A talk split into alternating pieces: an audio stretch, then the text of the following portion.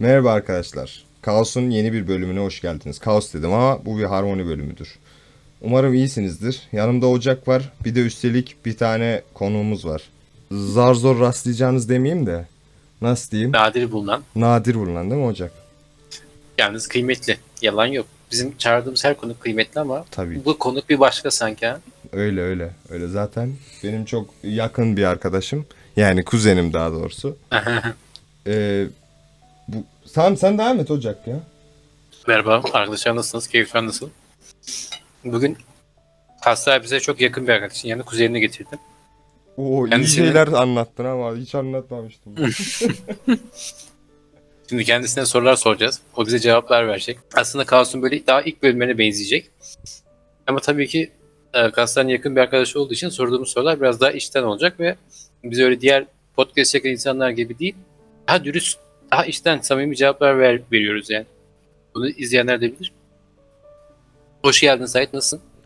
Merhaba, hoş buldum. Ee, çok teşekkür ederim nazik sözleriniz için. Ee, burada olmaktan çok mutluyum. Kendini tanıt istersen biraz. Ee, ismim Sait. Ee, 28 yaşındayım. Ee, Akdeniz Üniversitesi Diş Hekimliği öğrencisiyim. 4. sınıf. Ee, İranlıyım, Kasra'nın kuzeniyim. Böyle. Görüyorum seni Türkçen bayağı düzgün. Diş hekimlik dördüncü sınıfa kadar götürmüş yani. Nasıl kötü olabilir Türkçesi hocam? bir de bu Abi- arada hani bu şeye gireyim hani, e, bu konuya dokunayım maşallah nazar değmesin. E, ortalaması BA Ocak. Dördüncü sınıf. Abi bir şey diyeyim mi? Kaç yıl bu diş fakültesi 5 mi? Beş. Neredeyse bitmiş yani. Evet. Neredeyse artık okul bitirmiş bir dişçi gibi. Yani Şimdi abi bizim Bu arada bir saniye bir burada bir burada ben bir te- tekme yedim. Neden biliyor musun? Şimdi saydı veriyorum sözü de. Evet, e, dişçi demeyelim ya, diş hekimi diyelim. E, çok daha doğru olur bence. E, tıpçı demeyelim size de. Dişçi diyelim. Dişim diye Türkçe demeyelim, dişçi diyelim. Yani tıpçı da demeyelim, dişçi de demeyelim. Diş hekimi. şey diyelim mi? Abi dişçi diyen Allah belasını versin. Buradan bu kadar söylüyorum. Yalnız bu arada diş hekimleri son zamanlarda bence yani doktorlardan daha iyi para kazanmaya başladılar. Daha popüler bir hale gelmeye başladı. Hani sürekli böyle birbirleriyle kıyaslanır diye söylüyorum. Aslında yanlış anlaşılmasın. Bir de hani mesleğin prestiji de son zamanlarda artmaya başladı. Hani ben böyle daha çok hakikaten diş hekimlerinin reklamlarını görüyorum. Daha çok ünlülerin böyle diş hekimliği ile ilgili pozlarını görüyorum. Yani hakikaten sosyal medyada da artan bilgi var. Bu konu hakkında ne düşünüyorsun Sait? Yani şöyle söyleyeyim. e, diş hekimliği e, niye bu kadar e, son zamanlarda popüler oldu? E, veya daha yeni, daha fazla para kazanmaya başladı. E, şöyle tıp e, fakültesi ve diş hekimliği fakültesini kıyasladığın zaman atıyorum e, tıp, e, Akdeniz Üniversitesi Tıp Fakültesi 350 kişi e, tıp öğrencisi alırken e, diş hekimliği fakültesi 100 kişi öğrenci alıyor. Ve bunlar gitgide mezun sayıları fazla olduklarından dolayı ve e, nasıl söyleyeyim tıp bölümünü bitirdikten sonra zorunlu bir görevin de değil mi? Zorunlu bir Evet, görevin de olmasından Evet. dolayı Doğu Ee, görevi. e, çok daha e, yani daha erken para kazanmaya başlıyorlar. Ve mesela ş- 4-5 sene 4 sene önceye kadar atıyorum 4 sene önceye kadar e, diş hekimleri e, normal e, şey, lisans e, mezuniyetini aldıktan sonra kendileri bir tane özel özel klinik açıp çalışabiliyordular. Şu an ama e, bu DUS konuları geldikten sonra DUS muhabbeti falan geldikten sonra uzmanlık konuları geldikten sonra şu anda e, normal hastalar bile uzmanlara doğru yöneliyor. Şu anda diş hekimlerin bile normal diş hekimlerin bile çok iyi bir normal diş hekimleri bile çok iyi bir piyasaya sahip değiller bu konuda. E, ikincisi şu an e, biliyorsun tıp bölümünde de estetik çok e, önemli. E, o da dişe de yansıyor. E, şu an tüm ünlüler e, işte Hol- Hollywood'a Amerika'ya bakarsan Hollywood'a bakarsan yani şöyle bir Hollywood gülüşü çıkmış e, biliyorsun herhalde pop popüler olmuş. Şu an çok estetiğe çok önem veriyorlar. Gerçekten diş e, diş e, insanın e, dış görüşünü dış diş gör, dış görüşünü bayağı değiştiriyor. Bayağı e, yükseltiyor. Prestij katıyor bu konuda estetik e, açısından. E, ve son zamanlarda da insanların nasıl söyleyeyim bilinci artmış. E, eskiden e, implant ne olduğunu bilmiyordular. Sonra mesela atıyorum benim amcam gidiyor implant yaptırıyor. Eskiden hiçbir yemek yemiyordu. Ağzındaki protez dişler doğru düzgün yerinde oturmuyordu. Yemek yerken Ha, bile çok dişleri geçmiş çıkıyordu. olsun. Ee, teşekkür ederim. Ondan sonra geliyor implant yaptırıyor. Bakıyor e, beslenme konusunda çok güzel, çok çok daha iyi olmuş kendisine. E, Atıyorum fonasyon konusunda yani konuşma konusunda çok daha farklı olmuş. Geliyor, Ha, değil mi? öneriyor. Aynı zamanda Evet. işlerini yaptırınca insanın ses tonları veya sesleri, Tabii. harfleri telaffuz etme şekilleri değişiyor. Tabii tabii. E, fonasyon değişiyor, fonksiyon değişiyor. Yani konuşman, kon, fonasyon konuşma deniliyor. Kon- konuşman değişiyor. Ondan sonra e, nasıl söyleyeyim? Dış görünüşün değişiyor. Beslenmen çok daha e, güzel oluyor. Çok daha istediğin yemekleri bile yiyebiliyorsun. E, Peki biraz daha öncelere dönersek, özellikle okul zamanına, yani diş hekimliği fakültesi nasıldır, zorluğu nedir? Hani hocalar mı zorluyor yoksa fakülte kendisi zor mu gerçekten? Böyle pratik kısımları nasıl? Yani ben çok görüyorum böyle sabunlarla falan çalışıyorlar. Yani bunlar ne kadar doğru? diş hekimliğinin bence bir artısı tıpa yani yani artı ve eksi yönlerini değerlendirirsek artısının e, diş hekimliği sadece e, ders çalışmak değil. Bu pratik bölümü de olduğundan dolayı yani birinci sınıftan bile pratike yöneldiklerinden dolayı insanların sadece kafası ders yani ders çalışmakta sürekli ezberde değil e, kendi el becerilerini e, kendi meslekleriyle ilgili ee, birinci sınıftan bile çalışmaya başlıyorlar. Bir şeyler öğrenmeye başlıyorlar. Normal temel tıp eğitimini de görüyoruz. Ama onun yanı sıra e, normal e, kendimiz yapacağımız, becerebileceğimiz yani becermemiz gereken şeyleri birinci sınıftan bile öğreniyoruz. Ondan dolayı e, nasıl söyleyeyim e, mutlu oluyoruz bu bölüm yap, e, bu bölümde okumamızdan dolayı. Ama Yani, e, şöyle bir yani şey var. birinci sınıftan beri işin mutfağına giriyorsunuz Aynen direkt. öyle. Aynen öyle. Hatta bazı üniversiteler, e, biz, mesela Akdeniz Üniversitesi'nde birinci sınıftayken, e, ben e, 2017 girişim birinci sınıftayken sadece sabundan diş yapmaya başlıyorduk. Dişlerin anatomisini öğrenmeye başlıyorduk. Dişleri yapıyorduk. Şu an kendi okulumuzda mesela şu an yeni birinci sınıflarda e, birinci sınıftan bile diş kafitesi açıyorlar çürük te- tedavisi için. Ki biz onu ikinci sınıfın ikinci döneminde yani birinci dönemin sonunda gördük. Ama onlar şu an birinci sınıftan bile elinde e, anguldurvayı alıyor. E, ondan sonra e, başlıyor dişe oyuyor, e, kavite açıyor ve yani seve seve yapıyor. Anlatmak istediğim şu. Zorluklarını anlatsam daha iyiliklerini bitirmedim de. İyiliklerinin de bir tanesi e, şöyle bir şey. Nasıl söyleyeyim? E, e, çok fazla e, tıp bölümüne bölümü gibi zor dersleri yok. Çok fazla yok değil. Yani şöyle bir şey. Temel tıp eğitimini görüyorsun. Ama atıyorum sizin mesela biyokimya hocanız size e, bir konuyu anlatırken size 100 sayfalık bir e, PowerPoint sunumu verdiği zaman bize 70 sayfalık veriyor. 65 sayfalık veriyor. Bize lazım olan bilgileri veriyor. Ondan dolayı Biraz da daha yüzeysel tabii, böyle. çalışmamız, ders çalışmamız daha kolay oluyor. Peki fakültenin içerisindeki yani dağılım, öğrenci profili nasıl? Hani böyle dikkat ettiğin zaman her fakültenin kendine özgü bazı öğrenci tipleri olur ya. Mesela hani diş hekimliğinde de olaylar nasıl? Hani kız erkek ilişkileri nasıl? Ya da böyle hani kendi kafa dengini bulabileceğin bir ortam var mı? Ben e, gözlemlediğim zaman diş hekimliği fakültesinin öğrencileri birbiriyle çok daha samimi tıpa nazaran. Zaten tıpta 300 kişi var. Hatta 3. sınıfa gelen tıp öğrencisi kendi sınıfındaki bazı arkadaşlarını bile tanımıyor. Ama biz orada Evet, katılıyorum. olduğumuz zaman, pratikleri hep beraber yaptığımız zaman, ondan sonra birbirimizden yardım aldığımız zaman, hatta birbirimizin işlerimizi birbirimize yaptırdığımız zaman e, böyle bir güzel bir kaynaşma oluyor. ondan sonra bir iyi bir samimi iş e, içerisinde bizim üst üst dönemlerle ilişkimiz çok güzel. Üst dönemlerimiz çok güzel yardım ediyor bizlere her konuda. Hatta bazen dişlerimizi de onlar yapıyor. Yalan söylemeyeyim.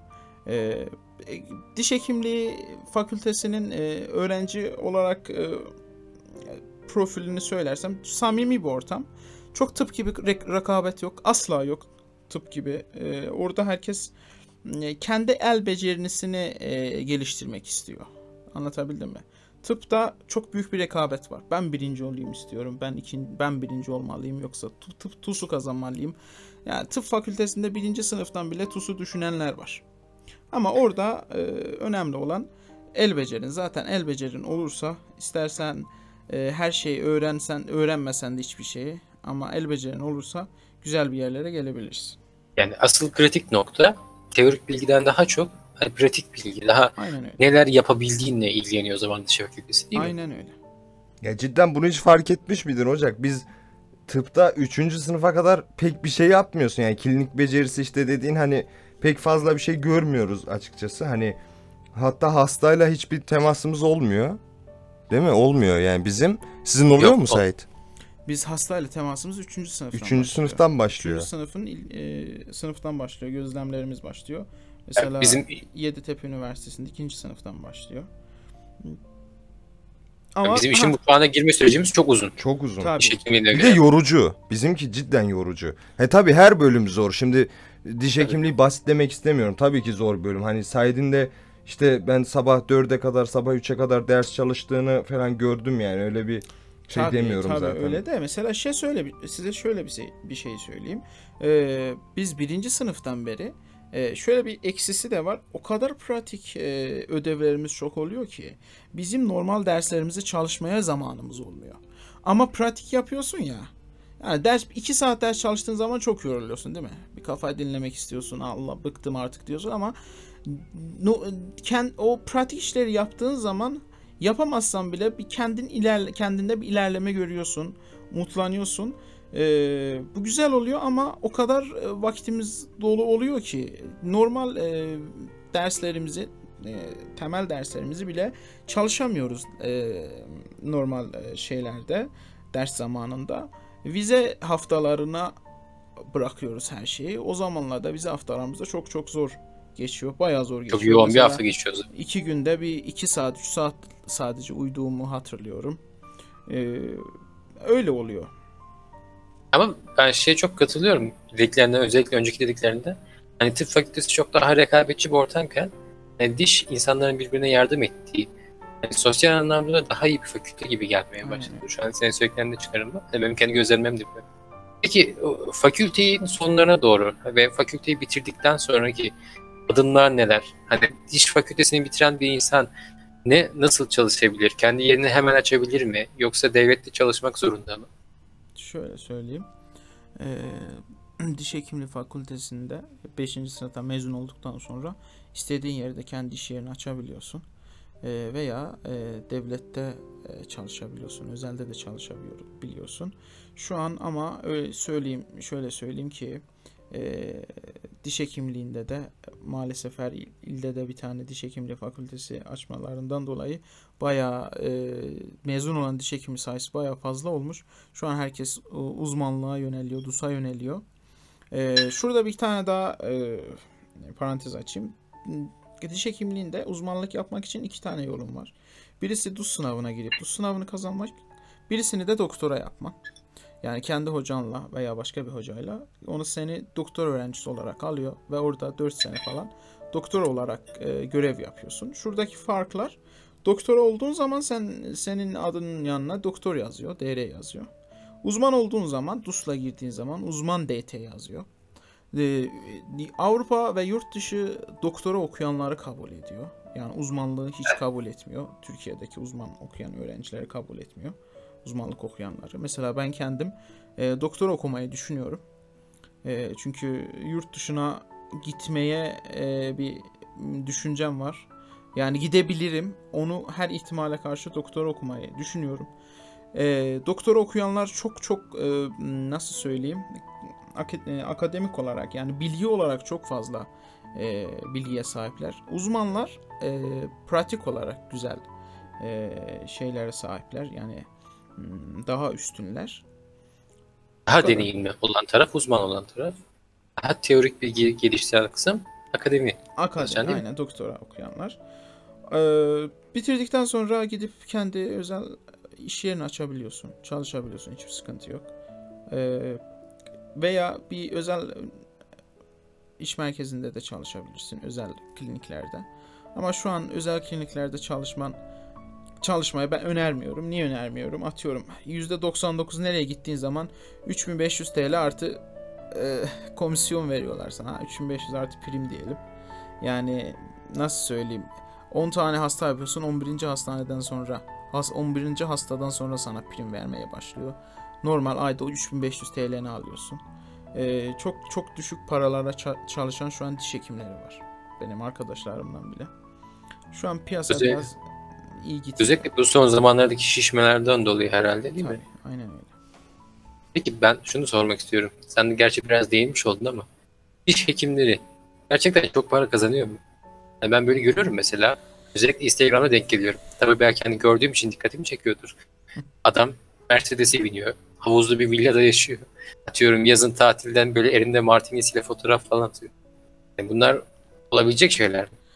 Bakın şunu söyleyeyim size. Biz diş hekimleri eee, keşke size şeyi anlatsaydım ya. Birinci sınıf, ikinci sınıf nasıl geçti? Neler yaptılar hocalar bize? Onu anlatsaydım. Eee, ama şunu söyleyeyim. Diş hekimleri çok güzel para kazanabilir. Tabii ki kazanabilir. Önemli olan o piyasayı tutturman. Yani o e, hasta, o çevreye sahip olman.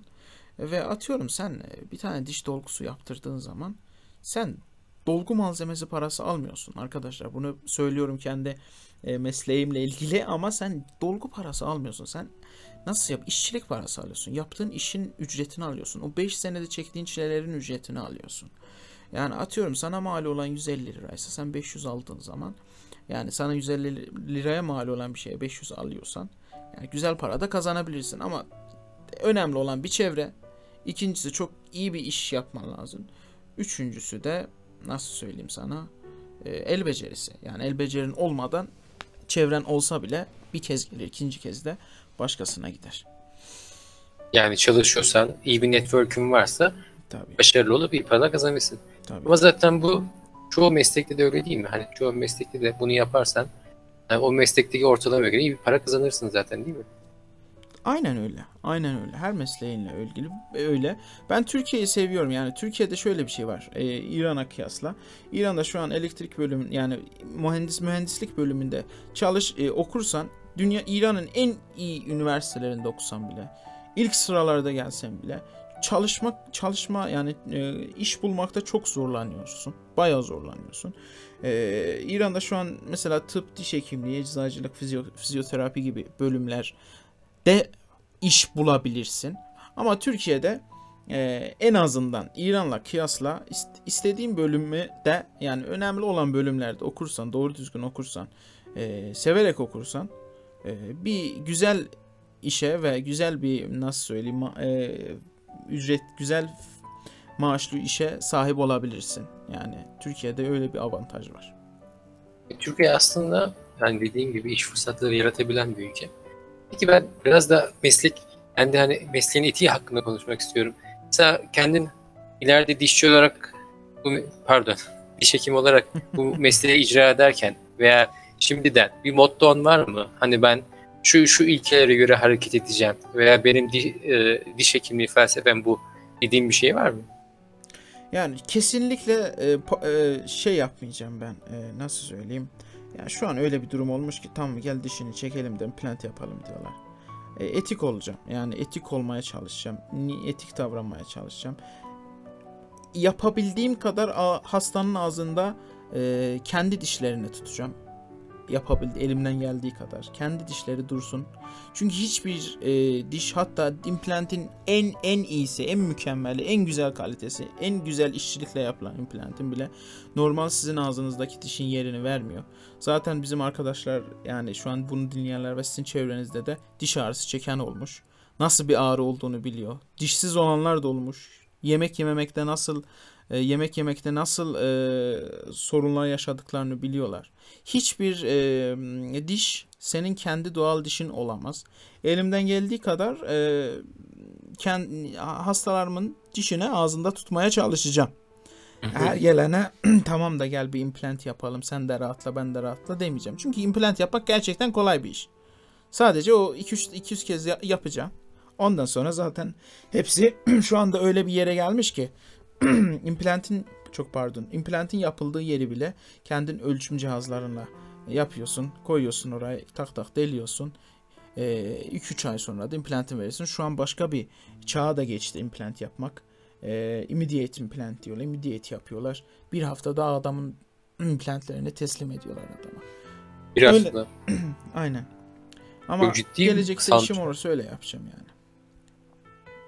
Evet gerçekten dediğin aslında çok doğru. Çünkü ben de daha önce kendi yakın akrabalarımdan gidenleri biliyorum. Hani kendi ailemden gidenleri biliyorum. Hani gerek olmadığı halde birçok operasyon geçirmiş gibi geliyorlar bana. Evet, öyle. Hani atıyorum bir dişi kurtarmak için iki ana dişini çürütmeleri ya da onları e, çürütmeleri falan. tabii öyle oluyor Dediğin, maalesef. dediğin kısmı çok haklı çıkartıyor. Peki özellikle bu son zamanlarda pandemi süreciyle beraber hani böyle ağız ağza yakınsınız ya nasıl tabir etsem bilemiyorum ama hani sonuçta karşı tarafın ağzıyla yakın bir temas kuruyorsun ve hastalık kapma ihtimalin yüksek değil mi? tabii Yanlış bilmiyorum. Ee, yani şimdi- şu an en riskli e, meslek şu an pandemiden dolayı diş hekimliği mesleği. Çünkü direkt ağzıyla temastasın. Ee, Peki bu şey oluyor mu? Hani sizi çekindiriyor mu ya da tabii ki iğrendiriyor mu çekindiriyor, diye sorayım. Tabii ki çekindirir. Can candır ya. Nasıl olursa olsun ama ya, tedbirlerimizi alıyoruz. Bizim fakültede Allah, şey yapmışlar. Güzel bir cihazlar koymuşlar. Direkt e, hastanın ağzından gelen e, tüm e, be- nasıl söyleyeyim her şeyi direkt oradaki koyduğumuz e, nasıl söyleyeyim makine mi diyorlar? Aletler. aletler mi diyor aletler direkt kendisi somuruyor hiçbir şey bize doğru gelmiyor şu an bir maske kullandıysak iki maske kullanıyoruz ondan sonra biz her zaman siper, siperlik kullanıyorduk zaten şu an burada moda oldu bazı e, e, nasıl söyleyeyim çok daha e, tedbirli olmaya çalışıyoruz. Ha, ben de E, onu hasta soracaktım. Normal zamanlarda nasıl olacak diye soracaktım. Çünkü hani evet pandemi sürecinde bunu anladık ama normal zamanlar nasıl geçiyor? Normal zamanlarda zaten bu alet yok. Ama her zaman biz bu nasıl söyleyeyim maske var, önlüğümüz var, siperlik var. Her zaman takıyoruz zaten onları. Ondan sonra e, çünkü sadece pandemiyle Covid değil, e, e, hepatit de geçebilir sana. HIV de Evet. geçebilir. Yani çok tedbirli olmalısın. Diş hekimliği çok riskli bir iş. Her açıdan. Direkt ağız, e, insan e, nasıl söyleyeyim ağzıyla muhatapsın ve e, hepatit de sana geçebilir. Aşı oluyoruz da ama hep m, hepatit hepatit B'nin B aşısı oluyorduk değil mi? Evet. Evet. Diğer A ve C'nin aşısı olmuyorsun. Direkt onlar geçebiliyor sana. Ee, ondan dolayı Özellikle çok dediğin gibi AIDS çok dikkatli tehlikeli. olmalıyız. Ya o zaman bu mesleği yapacak, icra edecek olan insanlar her zaman maske takacaklarını ve veya siperlik kullanacaklarını bilmeliler değil mi? Tabi zaten yap, yapmadan olmuyor ki. Kesinlikle eldiven takacaksın. Zaten oradaki hocalarımız falan bayağı bu, bu konuda çok titizler. Biz amalgamla kullandığımız zaman biliyorsun amalgam içinde civa var. Daha az kullanıyoruz da şu an kompozit geldikten sonra, kompozitle geliştirildikten sonra biz daha çok kompozit kullanıyoruz ama şu an amalgamı amalgam amalgam da kullandığımız yerler var. Bazı dişleri kompozit kurtarmıyor. Ee, amalgam direkt civa. Yani ee, civa diyorlar değil mi Türkiye'de? Civa. Heh, direkt Evet. civa. Ee, yani sen amalgamı yapıyorsun da sonra o geri kalan amalgamı elinle atamazsın bir yere.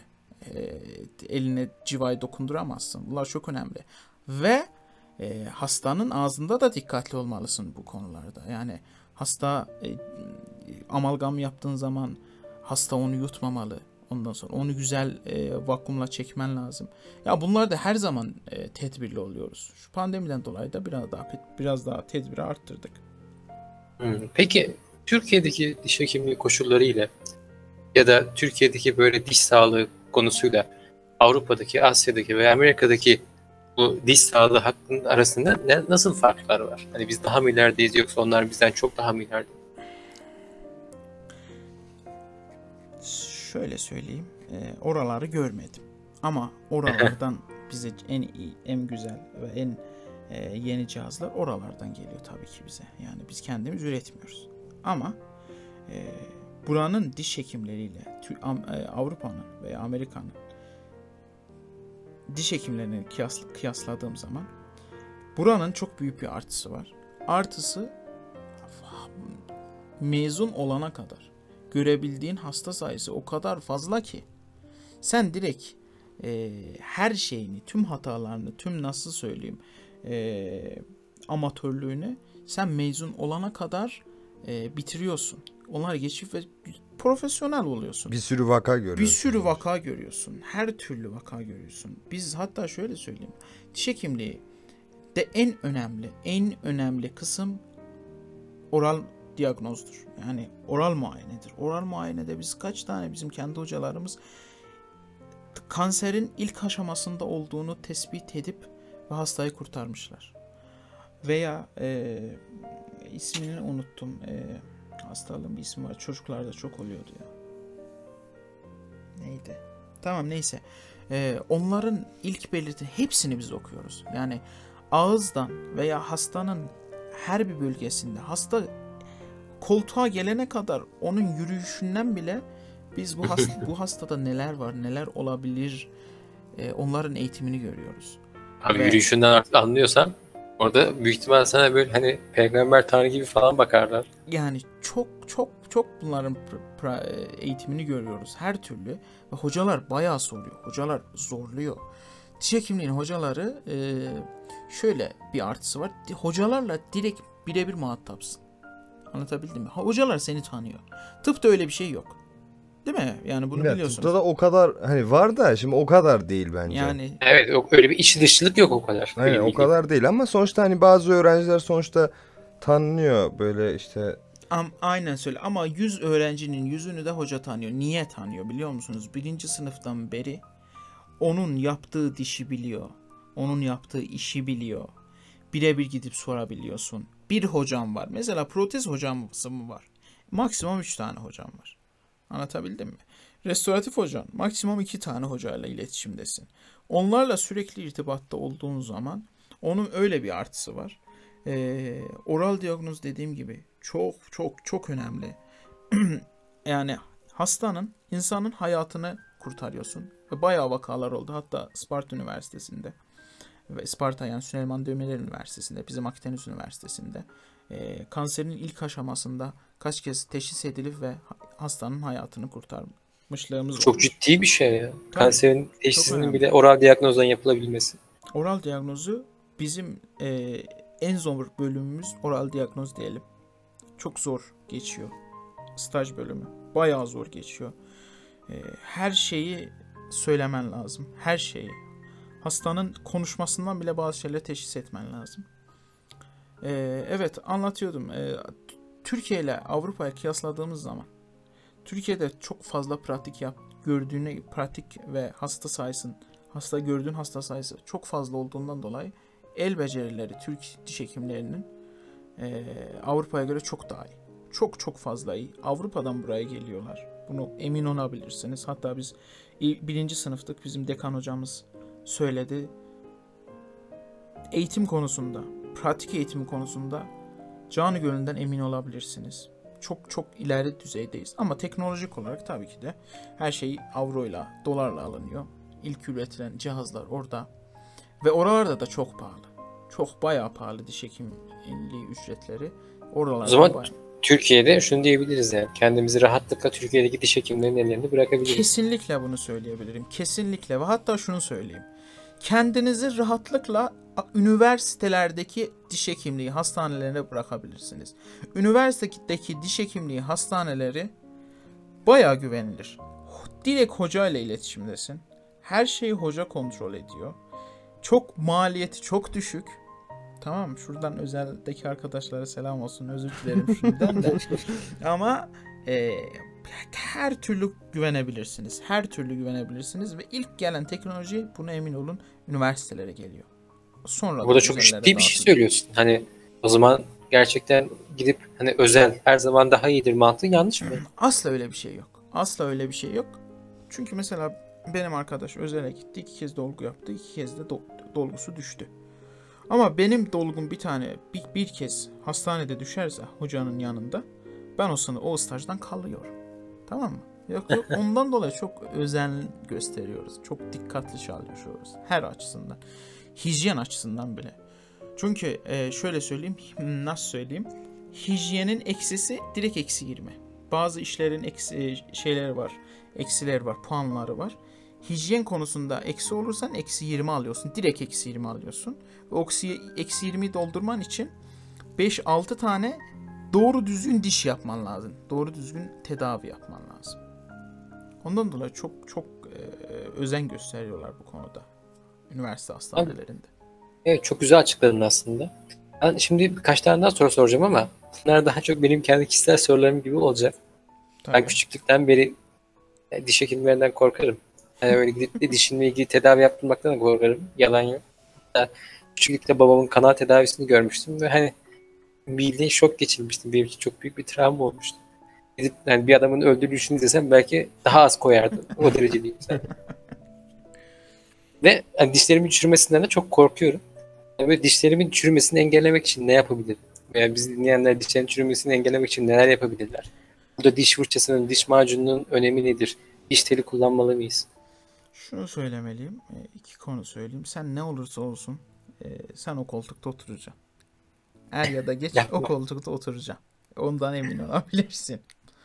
E, İkincisi e, şöyle söyleyeyim. E, Fırçalamakla ilgili diş ağız diş ve ağız bakımı ile ilgili şöyle söyleyeyim. E, Bizim hocalarımızın söylediği çok güzel bir yöntem söylediler. Hmm, Diş çürüklerini önlemek için. Normalde günde 3 kez fırçalıyorsun zaten. Üçüncü kez ki fırçaladığın zaman ağzını suyla gargara yapmayıp da o macunlar var ya gargara macunlar. Onunla gargara yapıyorsun ve hiçbir su içmiyorsun. Tamam mı? Üstünden hiçbir su içmiyorsun. O sabaha kadar o ağzında kalıyor. Yani gargaranın etkisi.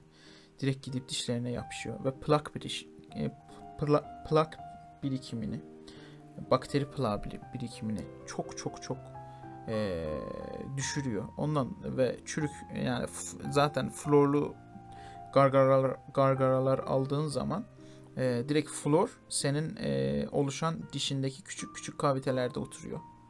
Plaklarında oturuyor ve nasıl söyleyeyim çok daha fazla e, koruma sağlıyor sana. E, bizim dişimiz ne zaman çürüyor biliyor musun? Su içme su içmediğimiz zaman, ağzımız kuru olduğu zaman. Ne zaman ağzımız kuru oluyor? Sabaha kadar. Yani gece e, sal- e, salgı bezlerinin yani ağızdaki salgı bezlerinin çok az olduğu yani çok az salgıladığı zaman Biraz aktif olduğu aktif zaman. olduğu zaman e, direkt sabaha kadar ağzımız kuruduğu zaman bizim dişlerimizde plak birikimi oluyor. Bakteriler besleniyor bizim ağzımızda. Sen o gargarayla dişlerinde di- direkt e, nasıl söyleyeyim bir koruma sağlıyorsun sabaha kadar.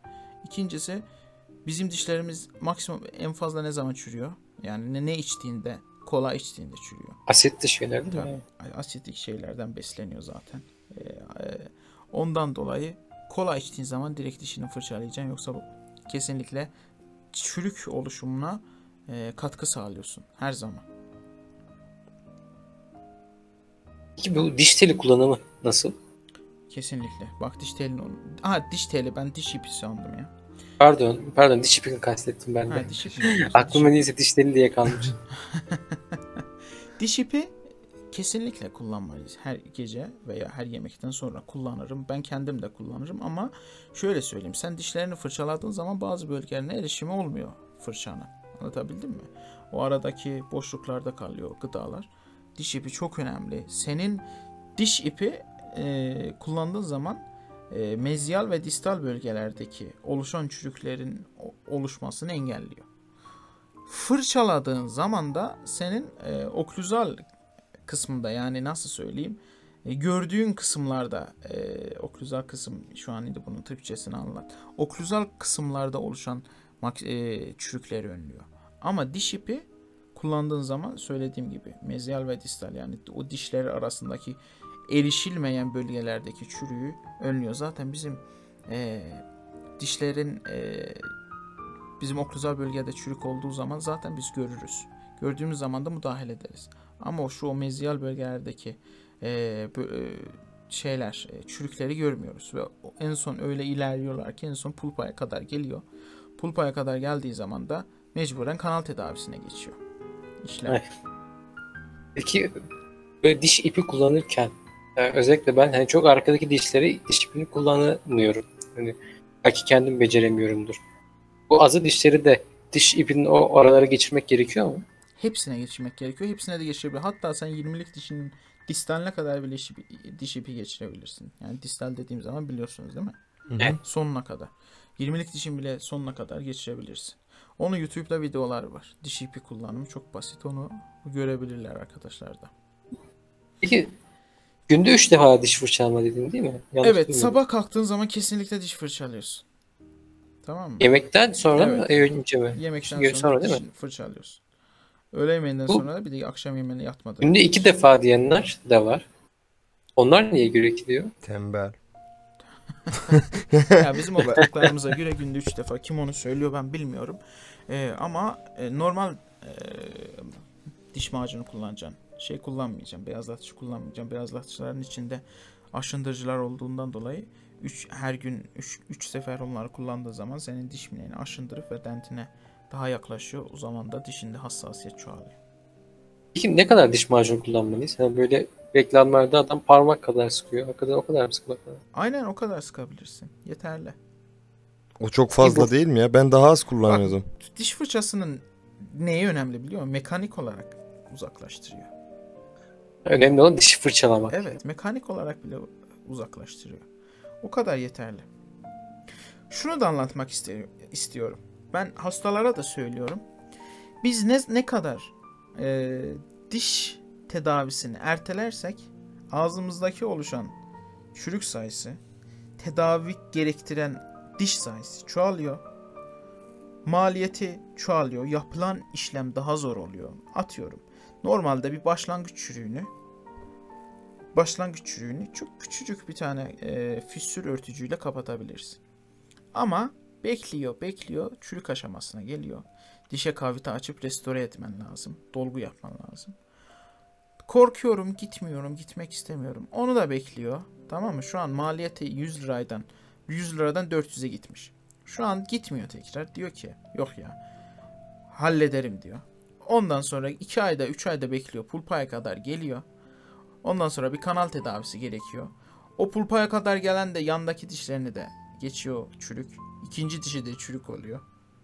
Şu an bir kanal tedavisi gerekecek. 700-800 lira. Bir tane de yeni diş dolgusu gerekecek. 1200 lira. 100 liralık maliyet 1200 liraya geçmiş. Niye? Sadece korkuyorum, gitmek istemiyorum. Veya yok ya hallederim, dişimi fırçalarım düzelir. Yani diş fırçalamasıyla e, çürük oluşmuşsa bu sadece başlangıç çürüğü geçiyor. İkinci sonra ya üçüncü tip e, üçüncü aşamadaki ve ondan sonradaki ondan sonra aşamadaki şeyler diş çürükleri diş fırçasıyla gitmiyor. E, kesinlikle tedavi görmeniz lazım. Ne Yani çürük belli bir o kadar maliyet daha çoğalır. Çürük belli bir seviyeyi aştıktan sonra artık geri dönüş yok. O artık geriye gerilemez yani. Hep ileriye Aynen gidiyor. Hep gerilemez. daha da Aynen, aynen öyle. Ne kadar garip değil mi? İnsan dişinin çürüyeceğini bilse de gene de gitmek istemiyor yani.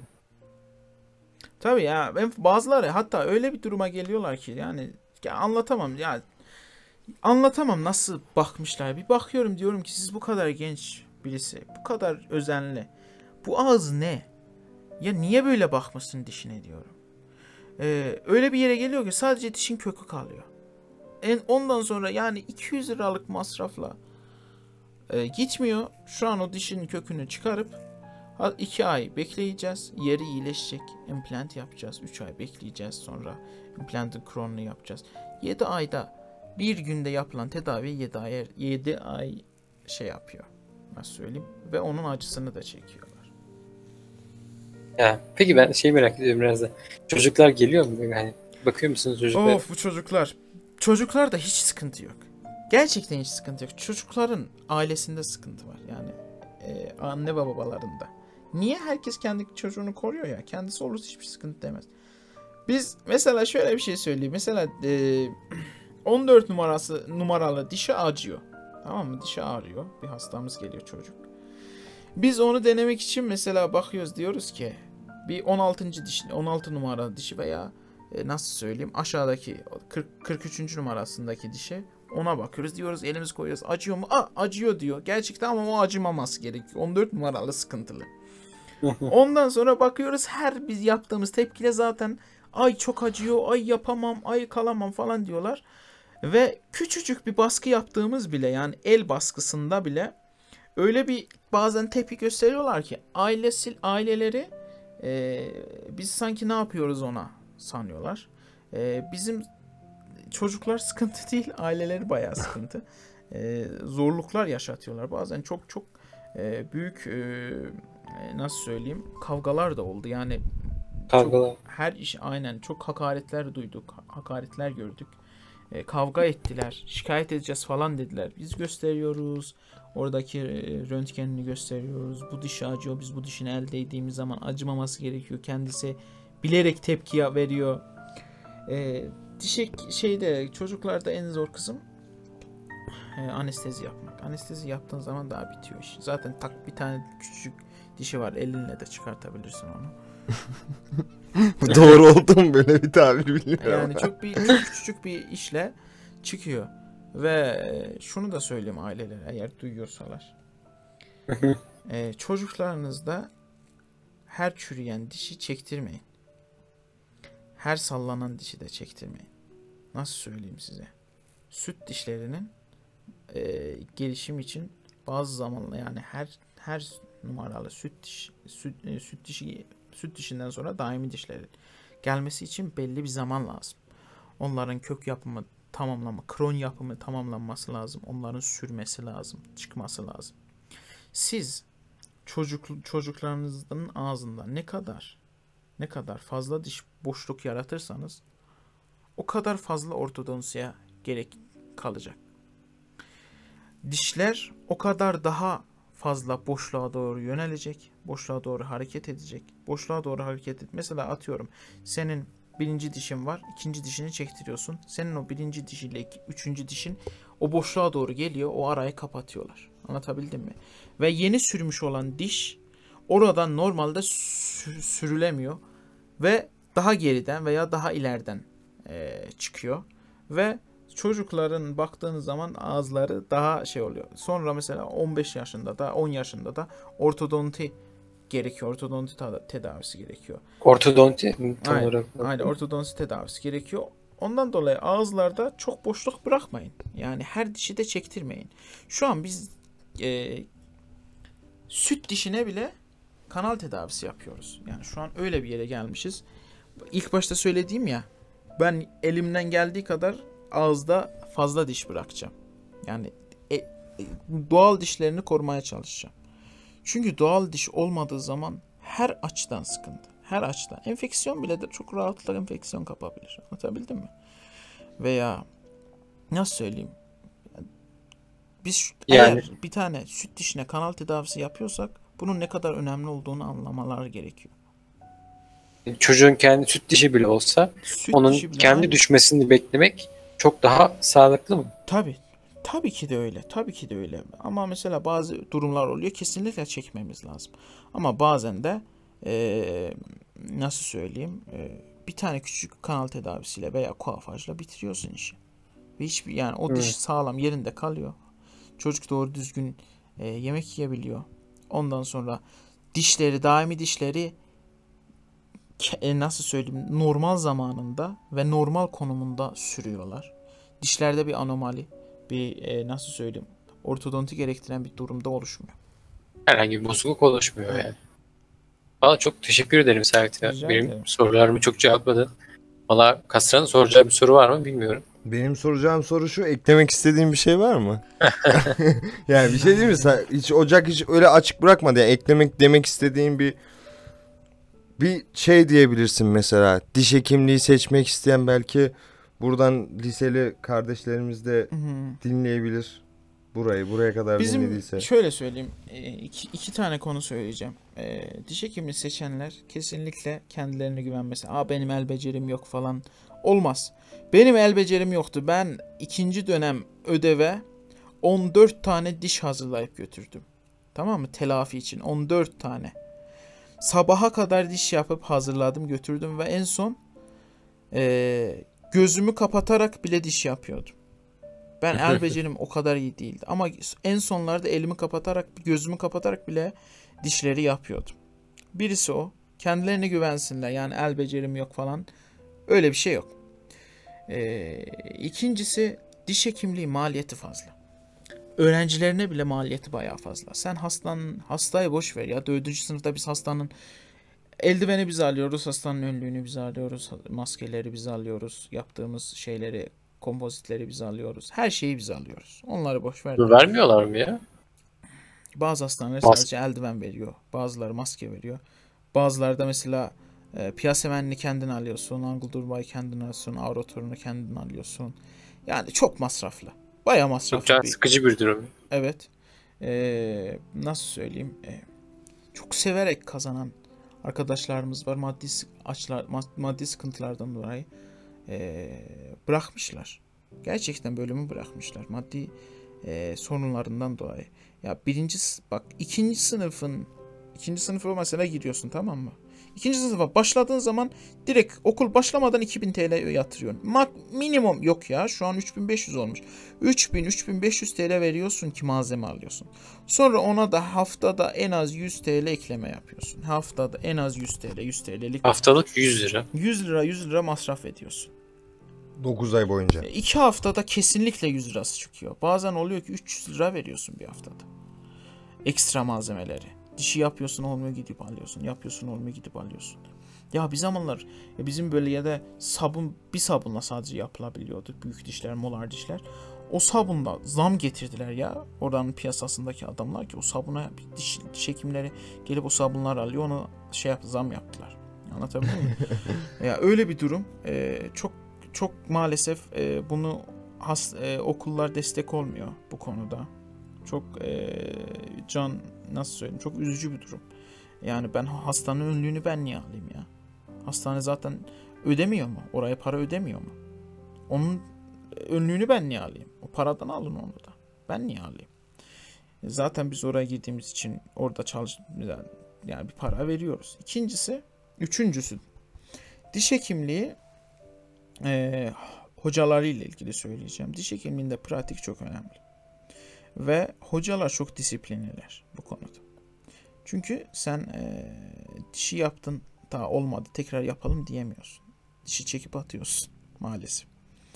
Çok çok e, disiplinli ve ve bazen de çok hakaret duyuyoruz hocalarımızdan.